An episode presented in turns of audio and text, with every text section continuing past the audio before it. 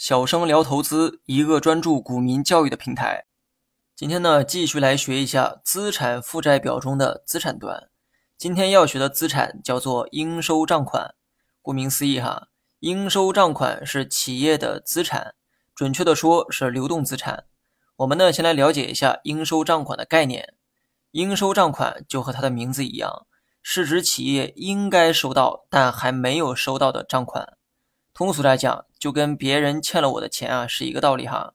举个例子，A 公司买了我公司的一批货，这批货总共是一百万，货从我的公司卖到了 A 公司的手里边，但 A 公司并没有支付给我这一百万，而是承诺我会在未来去支付这笔一百万的货款。这种行为其实啊等同于赊账。我接受了 A 公司的做法，这个时候。我的公司就多了一笔价值一百万的应收账款，这笔钱是应该收到，但目前还没有收到的钱，于是叫它应收账款。这笔钱呢，虽然目前还不在我手里，但这笔钱的归属权的确是我的，所以应收账款属于我公司的资产。想象一下，如果我的手里有一百万，这不算资产吗？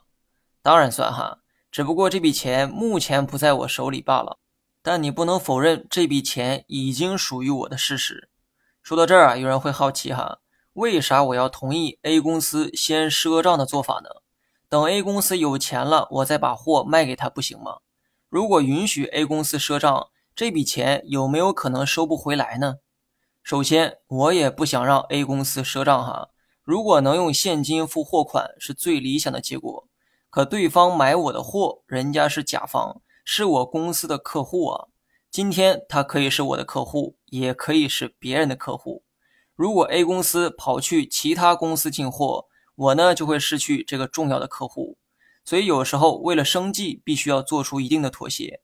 除非我对自己的产品非常有自信哈，我公司的产品没有任何竞品，这个时候我就有足够的话语权，要求 A 公司支付现金。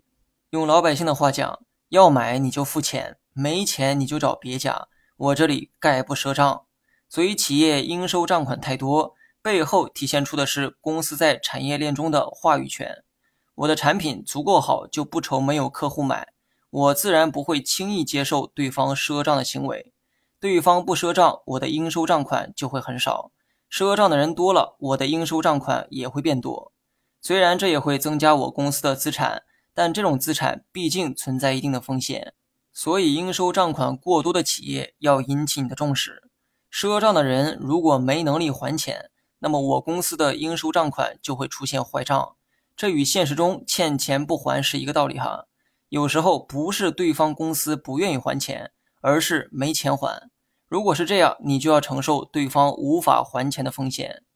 这时候你可能会问：如何去判断企业的应收账款是高还是低呢？我的经验是，可以跟企业的营收去做对比。这里指的对比，不是指对比金额，而是指对比增长率。假如说某公司每年的营收，也就是营业收入，以百分之三十的速度增长，而应收账款却以每年百分之五十的速度增长，对于这种应收账款增速明显高于营收的企业，你呢需要提高一定的警惕。随着企业的营收越来越多。应收账款逐年变多也是正常的现象，但是后者的增速明显高于前者的话，说明企业虽然卖了很多钱，但这些钱大部分是通过买方赊账实现的。应收账款虽然是还没有收到的钱，但这笔钱仍会计入到当期的收入中。